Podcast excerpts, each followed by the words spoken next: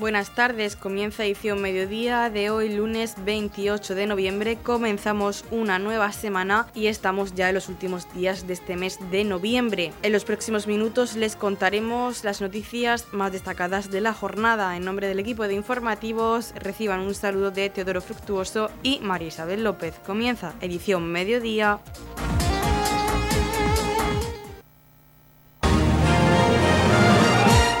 Edición mediodía Servicios informativos. El concejal de Emergencias y Protección Civil, Juan Salvador Sánchez, y el coordinador jefe de la agrupación de voluntarios, Antonio Jesús San Martín, junto a miembros del equipo de gobierno, han presentado las actividades organizadas con motivo del 30 aniversario de la agrupación de voluntarios de Protección Civil de Torre Pacheco. Dichas actividades comenzarán el sábado 3 de diciembre con un simulacro de evacuación por terremoto que se realizará en el centro de día de Torre Pacheco en la Plaza Alcalde Pedro Jiménez a las 20 horas. Al día siguiente, el domingo 4 de diciembre, también en la Plaza Alcalde Pedro Jiménez, tendrá lugar la exposición de medios de emergencias en horario de 11 a 14 horas. También el domingo 4 de diciembre, a las 12 del mediodía, se inaugurará la exposición fotográfica Protección Civil Siempre a tu lado, que estará expuesta en el hall del Ayuntamiento del 4 al 12 de diciembre. Finalizando las actividades programadas con motivo del 30 aniversario, el 6 de diciembre, a las 12 horas, con la entrega de la Medalla de Oro de la Villa de Torre a la agrupación de voluntarios de protección civil por sus 30 años de servicio a la ciudadanía de este municipio. Vamos a, presentar los eventos que con motivo de la celebración del 30 aniversario de la agrupación de voluntarios de protección civil de Torre Pacheco, eh, vamos a celebrar eh, junto con el momento más importante eh, que va a tener esta agrupación eh, en este 30 aniversario que será culminará el día 6 de diciembre con la entrega de la medalla de oro de la Villa de Torre Pacheco a esta agrupación. Entonces, con motivo de esta conmemoración, como decía, pues se van a hacer diferentes eventos y vamos a empezar el día 3 eh, de diciembre. Vamos a empezar con un eh, simulacro de, de, evacuación por terremoto que se va a llevar a cabo el día eh, el día 3 a las 20 horas y que ahora explicará Antonio San Martín, el coordinador de la agrupación, en qué va a consistir, pero eh, bueno, ya le anticipo que invitamos a toda la población a que venga, va a ser un, evento eh, sobre todo para, para, niños y para personas que estén interesadas en, en conocer cómo se realizan esas actividades en un, en un marco de simulacro eh, todo hay que decirlo, que no se asuste la población si oye el día 3 a las 20 horas, oye sirenas, vehículos policiales, vehículos de emergencias, eh, pues que tengan en cuenta que es un, simulacro y que eh, pues a la población y a las personas que se quieran acercar a la plaza de, del nuevo ayuntamiento, a la plaza alcalde Pedro Jiménez, pues sobre las 20 horas va a dar comienzo este, este espectáculo. El día, el día 4 de diciembre, por la por la mañana eh, vamos a tener una exposición de, medios de emergencia de vehículos, eh, de hospital de campaña, de todos los vehículos de emergencia que utiliza Protección Civil y también con la colaboración de otras eh, agrupaciones y otros centros de emergencia de la comarca y de la, de la región que asistirán a esta exposición para que los ciudadanos que quieran venir a esta plaza ese domingo por la mañana puedan eh, ver eh, pues, de ambulancia, vehículos de, primera intervención, de intervención rápida, eh, vehículos utilizados en rescate, pues todo tipo de vehículos que se utilizan en, en caso de, catástrofes o de siniestros y de, y de emergencia hacia la población, pues podrán visitarlo y creo que es un, un evento que, que, los más jóvenes pueden disfrutar de él.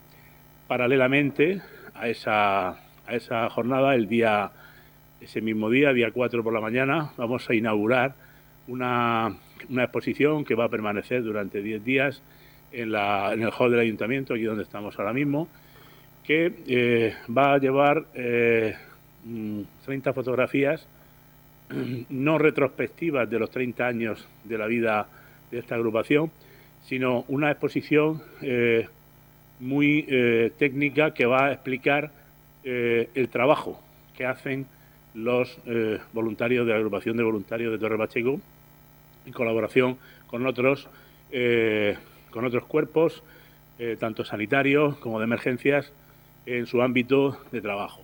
Esta exposición quiere poner en valor el trabajo que mucha gente desconoce, el trabajo eh, altruista, el trabajo voluntario de un grupo de gente que dedica su tiempo libre, dedica el tiempo que no tiene para estudiar o que no utiliza en el trabajo para estar en servicio a los demás.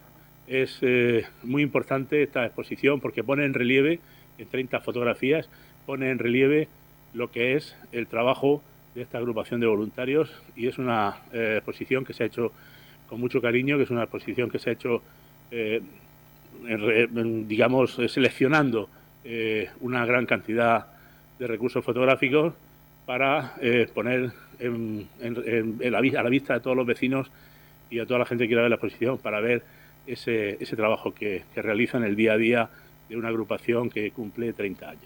Por su parte, el coordinador jefe de la agrupación de voluntarios de protección civil, Antonio Jesús San Martín, ha explicado el simulacro de evacuación por terremoto que tendrá lugar el próximo 3 de diciembre en el centro de día de Torre Pacheco a las 8 de la tarde. Estamos presentando los eventos que vamos a realizar con motivo del 30 aniversario de, la agrupación de voluntarios de protección civil de Torre Pacheco. Ya he explicado al concejal de protección civil eh, los eventos que se van a hacer, pero bueno, el más significativo es el de los eventos. Va a ser el sábado día 3, sobre las 8 de la tarde. Se va a hacer aquí en la plaza Alcalde Pedro Jiménez, sobre las 8 de la tarde, 8 y algo. Se dará el pistoletazo de salida.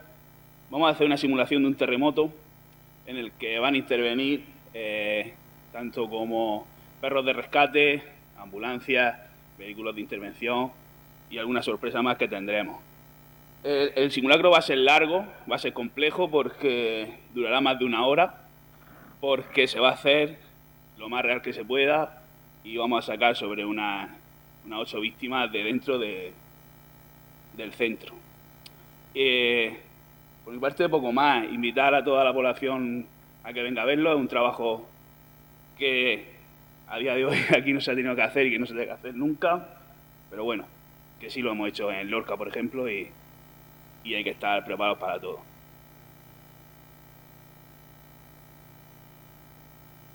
Noticias, edición mediodía. La concejal de Vía Pública, Yolanda Castaño, junto a Álvaro Manchón de la empresa Murseñal, han presentado la renovación de la señalización vertical en el municipio. Este plan de señalización vertical cuenta con un importe de 175.000 euros por dos años, lo que supondrá el cambio de unas 1.400 señales en todo el término municipal de Torre Pacheco. Entre las novedades de este plan se están instalando señales de los pasos de peatones iluminadas para que puedan ser vistas en horario nocturno y cuya energía es solar. Nos cuenta más la concejal de Vía Pública, Yolanda Castaño. Nos encontramos en la Avenida Europa, uno de, los puntos más céntricos de Torre Pacheco, acompañado de Álvaro, de la empresa de Murseñal, y del capataz y coordinador de este contrato, que es Matías Méndez. Eh, hemos sacado un nuevo contrato, ya sacamos uno anteriormente, el año pasado, pero este año hemos vuelto a sacar otro contrato por un valor de 75.000 euros, eh, dos más dos, o sea que el año que viene tendremos otros 75.000, pues para la actuación que ustedes ya están notando en las calles. Estamos cambiando señales, nunca se había hecho un plan de, cambio de señales como, como ahora, un plan que lleva 175.000 euros por dos años, que eso nos dará una capacidad, que mejor lo puede explicar Álvaro, de cambiar más o menos unas 1.400 señales. Estamos poniendo señales como novedad, pasos de peatones con placa solar para que se pueda ver por la noche. Habrán podido ver algunos de los sitios más problemáticos, como es en el cruce de la farmacia Alcaes, que tiene muchísimo tránsito en las horas que no hay sol. También en el cruce del BBVA de la calle Mallorca, en la avenida Fontes. También vamos a poner el entorno de esta rotonda que tiene muchísimo tráfico y también pondremos cataópticos en lugares donde también por la noche verán que hay un paso de peatones que será iluminado. Todo esto pues técnicamente seguro que lo puede explicar mucho más mejor Álvaro, que es el gerente de la empresa Murseñal. Así que pues ya estarán viendo, como les decía, eh, esos cambios de señales, una apuesta muy ambiciosa desde la Concejalía de Vía Pública, porque es cierto que tenían eh, muchísimas faltas, muchísimas señales del municipio que cambiar. Estamos actuando eh, por, pueblos enteros para ser más productivos y que cuanto antes pues, consigamos el objetivo de tener todo nuestro municipio pues perfectamente señalizado con la señalización vertical. Álvaro Manchón de Murseñal reseñaba que se está realizando no solo la señalización vertical, sino que además está revisando las cotas para que todas las señales estén cumpliendo la normativa vigente a día de hoy. Manchón también destacaba que estos cambios de señalización se han establecido un código de prioridad de manera que se está reponiendo stop paso de peatones, ceda al paso, consideradas como la señalítica más importante, y posteriormente continuarán con el cambio de las de obligación y otras señales. Estamos realizando no solo la renovación de la señalización vertical, sino que una vez que se está haciendo, se están revisando las cotas para que todo todas las señales estén cumpliendo normativa, actualizada a la normativa vigente a día de hoy. Eh, aparte de ir cambiando toda la señalización, vamos haciéndolo por prioridad primero las de pasos de peatones, stop, ceda al paso, las más, las más importantes y ya a continuación proseguiremos con las señales de obligación y otro tipo de diversas señales. Eh, a día de hoy estamos aquí dentro de Torre Pacheco, pero también estamos eh, actuando en otras pedanías, como puede ser Balsica, Roldán. Vamos haciendo todo poco a poco, para que vaya todo cumpliendo normativa.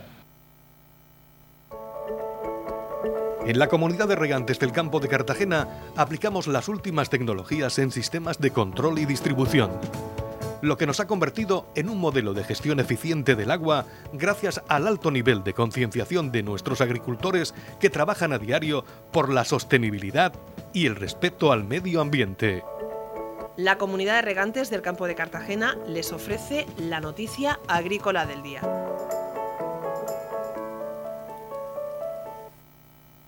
La temporalidad en el sector agrícola de la región de Murcia se redujo a la mitad con la reforma laboral. La reforma laboral disparó el número de contratos indefinidos y fijos discontinuos en el sector agrícola regional y redujo la temporalidad a la mitad del total de los contratos. Así se desprende de un informe de la Universidad de Murcia y la Universidad Politécnica de Cartagena para el Consejo Económico y Social de la región de Murcia, CES, presentado el pasado viernes. La ley aprobada por el Gobierno Central el año pasado redujo el número de contratos temporales en la agricultura murciana en un 26% entre el primer semestre de 2021 y el primero de 2022, pero elevó en un 259% los contratos indefinidos que pasaron de 14.807 a 53.152 y un 264% los fijos discontinuos que pasaron de 13.950 a 50.893. Estos datos significan que el 52% de los contratos en el sector agrícola murciano ya son indefinidos o fijos discontinuos continuos, todo lo contrario que en el primer semestre del año pasado en el que apenas representaban un 10% del total de empleados. El estudio además desgrana a partir de entrevistas con personas cercanas al sector, patronales y sindicatos, la situación laboral y el peso económico del sector de la región. Entre otros datos, este trabajo pone de manifiesto la existencia en la agricultura murciana de niveles de salario y productividad inferiores en un 15% a los de España. Asimismo, los profesores encargados del estudio señalan a la agricultura de la comunidad como un sector precarizado y, entre otros problemas, señalan la elevada siniestralidad laboral. Los índices de incidencia eh, aducen con superiores a la media del país, tanto en el sector agrario como en el conjunto de su economía regional, en buena medida por el modelo productivo y por el alto peso de la mano de obra inmigrante. Aún así, la región de Murcia destacan muestra una intensa especialización en el sector agrario, especialmente en cuanto a ocupación, donde aporta un 9% del empleo del sector nacional. En promedio, en el periodo de 2008 a 2020, más de 70.000 personas se encontraban ocupadas en la agricultura murciana, lo que representa un 12,4% del empleo regional. En la comunidad de regantes del campo de Cartagena aplicamos los últimos avances en innovación y desarrollo al servicio de una agricultura de regadío eficiente y respetuosa con nuestro entorno. Por la sostenibilidad y el respeto al medio ambiente, Comunidad de Regantes del Campo de Cartagena. Este pasado domingo se celebró en Torre Pacheco Movember. Con el objetivo de dar visibilidad al cáncer de próstata, el dinero recaudado se destinó a la Asociación Española contra el Cáncer de Torre Pacheco y es un movimiento mundial cuyo fin es la investigación del cáncer de próstata y la salud masculina. Durante la jornada se ofrecieron servicios de peluquería, estética dirigido tanto a hombres como a mujeres con la colaboración de distintas empresas del municipio. Escuchamos a la concejal de Comercio y Festejos, Yolanda Castaño. A todos de verdad los que habéis asistido muchísimas, muchísimas gracias. Ha sido una mañana pues muy agradable, muy bonita y bueno, creo que la Asociación del Cáncer está contenta, ¿no? Lo siguiente, y todos nosotros chicos también, porque hemos superado la recaudación del año pasado. Así que pues ahora el alcalde le va a hacer entrega a Encarna, presidenta de la Junta Local de Torre Pacheco, de ese cheque y será Encarna pues la que intervenga. Bueno, pues a mí me queda poco que decir porque el señor alcalde ha comentado eh, que lo fenomenal que ha estado el evento, que sigamos luchando contra, contra el cáncer, que sigamos recaudando para la investigación, para que esta enfermedad llegue a erradicarse. Y bueno, es que llevamos un mes tremendo. Estamos contentísimas. Y deciros también que para lo que necesitéis, estamos en la Casa de la Radio, lo digo siempre porque alguien a veces no sabe dónde, cómo localizarnos. Y comentaros que además de estos 3.240 euros, el mercadillo del grupo Mucho por Vivir ha recaudado unos 1.900 euros. Muchísimas gracias y que sigamos así. Nosotros seguiremos trabajando y el próximo evento que tendremos, que quiero que esta plaza rebose, será como evento nuestra marcha por la vida que siempre va cayendo por primavera. Entonces ya lo, iremos avisando y también deciros, de aprovecho, que estamos vendiendo papeletas a 5 euros de una macrocesta. La macrocesta la llamamos así porque lleva muchísimos productos. Televisión, eh, bicicleta, eh, salazones, jamones, distintos productos. Y es una macrocesta a 5 euros. Yo creo que no lo podemos permitir. O sea que colaborar con todos nosotros y nos vemos el año que viene aquí, en Movember.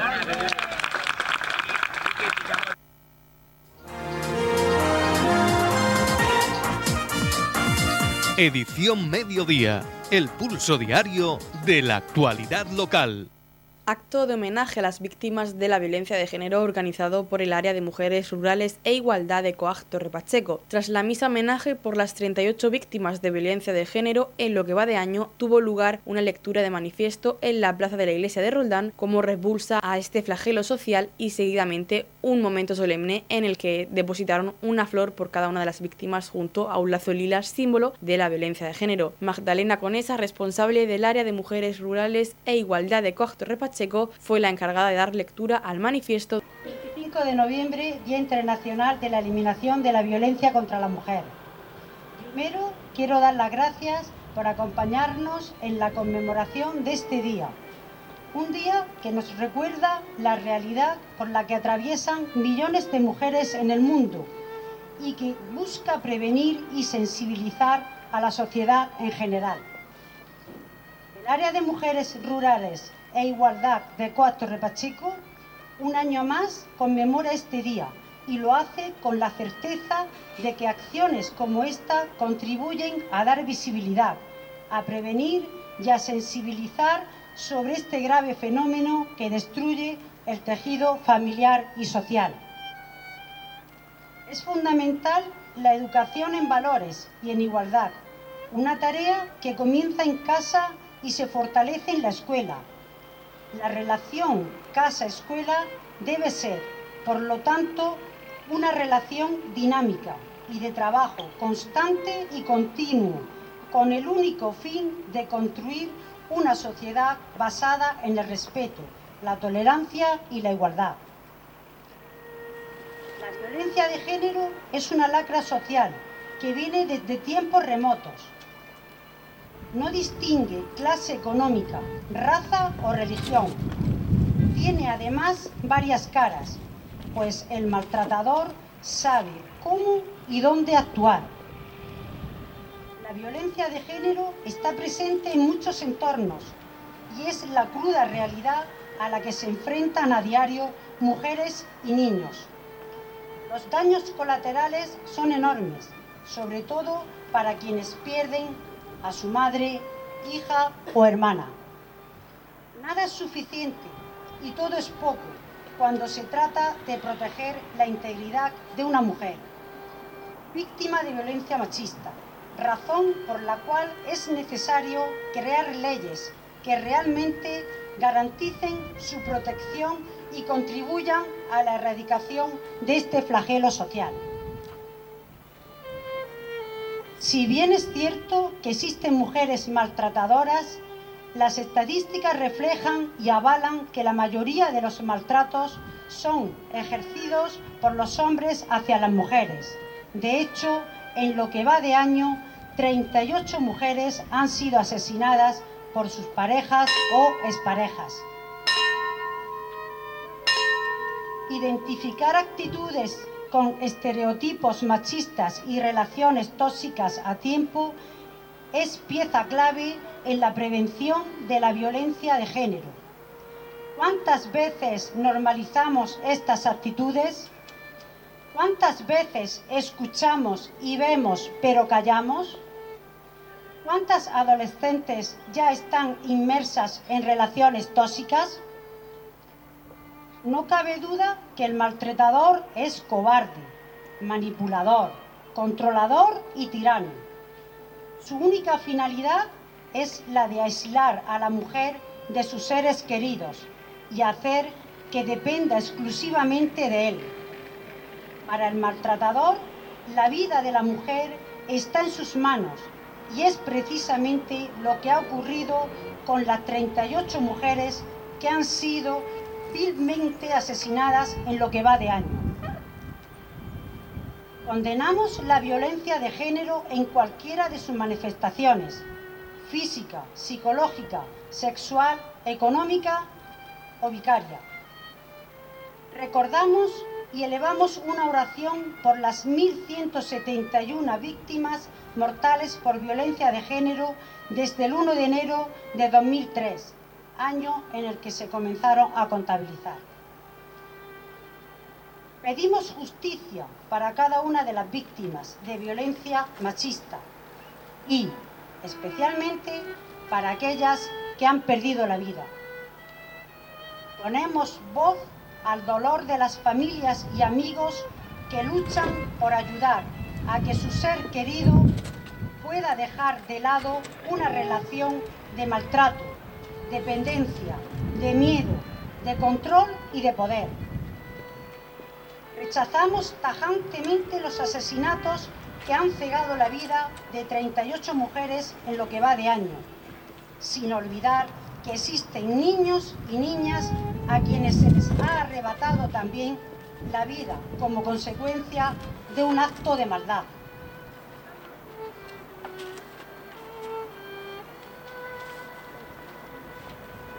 Reivindicamos nuestra labor social que busca concienciar, sensibilizar y prevenir sobre esta lacra social, por lo cual mantenemos nuestro compromiso en una lucha que es de todos. Recordamos que no son muertes, son asesinatos, que no son datos estadísticos, son mujeres con rostro, nombres y apellidos eran seres de luz para los suyos y que esa luz se ha apagado para siempre. Invitamos a la sociedad a ser empática, a denunciar, a ser parte activa de esta lucha y, sobre todo, a no caer en el olvido y a no limitarnos a ser simples espectadores del dolor ajeno. Y recuerda que no hay peor tragedia humana que te asesinen vilmente a una hija o a una madre. Muchas gracias.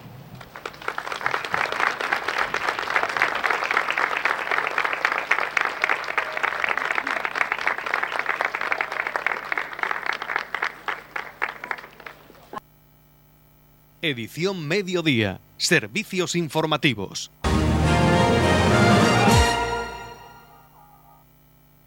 Victoria por la mínima en el derby de los derbis que enfrentaba al LBTL Alcantarilla contra el STV Roldán. Victoria por la mínima con un gol de Ángela Gorriz en un derby igualado en un partido que no dejó nada que desear con ocasiones de ambos conjuntos y con un fútbol sala intenso y atractivo para el espectador. Al final los tres puntos viajan para el Gabriel Pérez de Roldán acompañado por una buena parte de la marea naranja con ellos, con el pabellón repleto de dos aficiones que querían ver un gran espectáculo entre los dos conjuntos murcianos que copaban la parte alta de la tabla, comenzaba el derby regional con un choque que no defraudaría a nadie, donde ambos equipos trataban de poner su sello sobre el azul de Jara Carrillo. Los tres puntos en juego, además del componente claro de la victoria, darán un plus de confianza al ganador para afrontar este último tramo de liga hasta el parón navideño. Escuchamos al entrenador del STV Roldán, Joaquín Peñaranda. Bueno, pues muy contento por los tres puntos, pero no, solo por los tres puntos. Tenemos muchos motivos para, para estar muy contentos, ¿no? En más de una ocasión he dicho que en partidos como este me siento muy orgulloso del equipo que tengo, tenemos el mejor equipo del mundo, hay que competir, somos competir. Y sobre todo mi alegría, más allá de los tres puntos, viene por el trabajo que hemos hecho durante 40 minutos, que creo que ha sido espectacular. A nivel defensivo ha sido intachable. Y luego a nivel ofensivo, pues bueno, es verdad que no hemos generado como otras veces tanto, pero también se trataba un poquito de eso, ¿no? De tener claro eh, por dónde no nos podían atacar y, un poco desarticular al rival y por dónde nosotros podíamos hacer los goles. Nos encontramos con el gol y luego en la salida de la segunda parte creo que hemos tenido tres muy claras, que también podemos haber hecho un poco más de culpa. Y bueno, el equipo rival creo que casi todo lo que ha elaborado ha sido de saque de banda o de saque de córner, ¿no? La, la, situación sido un poquito más de peligro o alguna pelea a los nuestros. Al final sabíamos que iba a ser un partido súper competido contra un gran equipo y una gran plantilla, que ha apostado mucho, se ha apostado mucho por la plantilla que tienen aquí y bueno, creo que al final hemos demostrado, yo creo que ser justo merecedores del partido dar la enhorabuena al rival también por el trabajo, muy muy contento con el trabajo hecho por el equipo. Para el equipo de Joaquín Peñaranda le supone tres victorias seguidas en los últimos tres partidos y mucha moral pensando ya en el próximo sábado que rinde visita al Gabriel Pérez el conjunto gran canario del TD Deportivo. Para seguidamente el 6 de diciembre visitar Almagro en eliminatoria de Copa de Reina y afrontar ya los últimos dos partidos de 2022 frente a Apoyo en tierras pontevedresas y ante Rayo Majadahonda en el Gabriel Pérez para cerrar el año. Escuchamos a la jugadora del STV Roldán, Marian Vicente.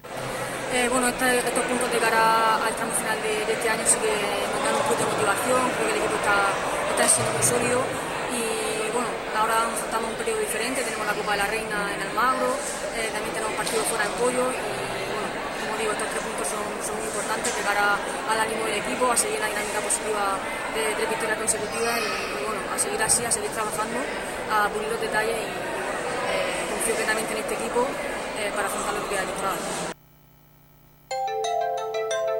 En la comunidad de regantes del campo de Cartagena aplicamos los últimos avances en innovación y desarrollo al servicio de una agricultura de regadío eficiente y respetuosa con nuestro entorno.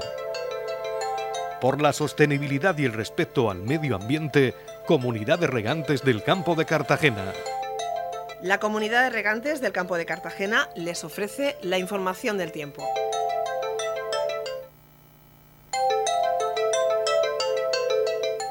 A continuación conocemos la información meteorológica para hoy, lunes 28 de noviembre, en la región de Murcia. Bajan las máximas, cielos poco nubosos o despejados, temperaturas mínimas estables y máximas en descenso. En el interior localmente notable, viento moderado noroeste con rachas muy fuertes en el altiplano. La capital Murcia alcanza una máxima de 20 grados y una mínima de 9. El campo de Cartagena alcanza una máxima de 21 grados y una mínima de 10. Y en el Mar Menor tendremos una máxima de 20 grados y una mínima de 9 grados. En la comunidad de regantes del campo de Cartagena trabajamos diariamente en la aplicación de las últimas tecnologías en nuestros sistemas de control y distribución. Por la sostenibilidad y el respeto al medio ambiente, Comunidad de Regantes del Campo de Cartagena.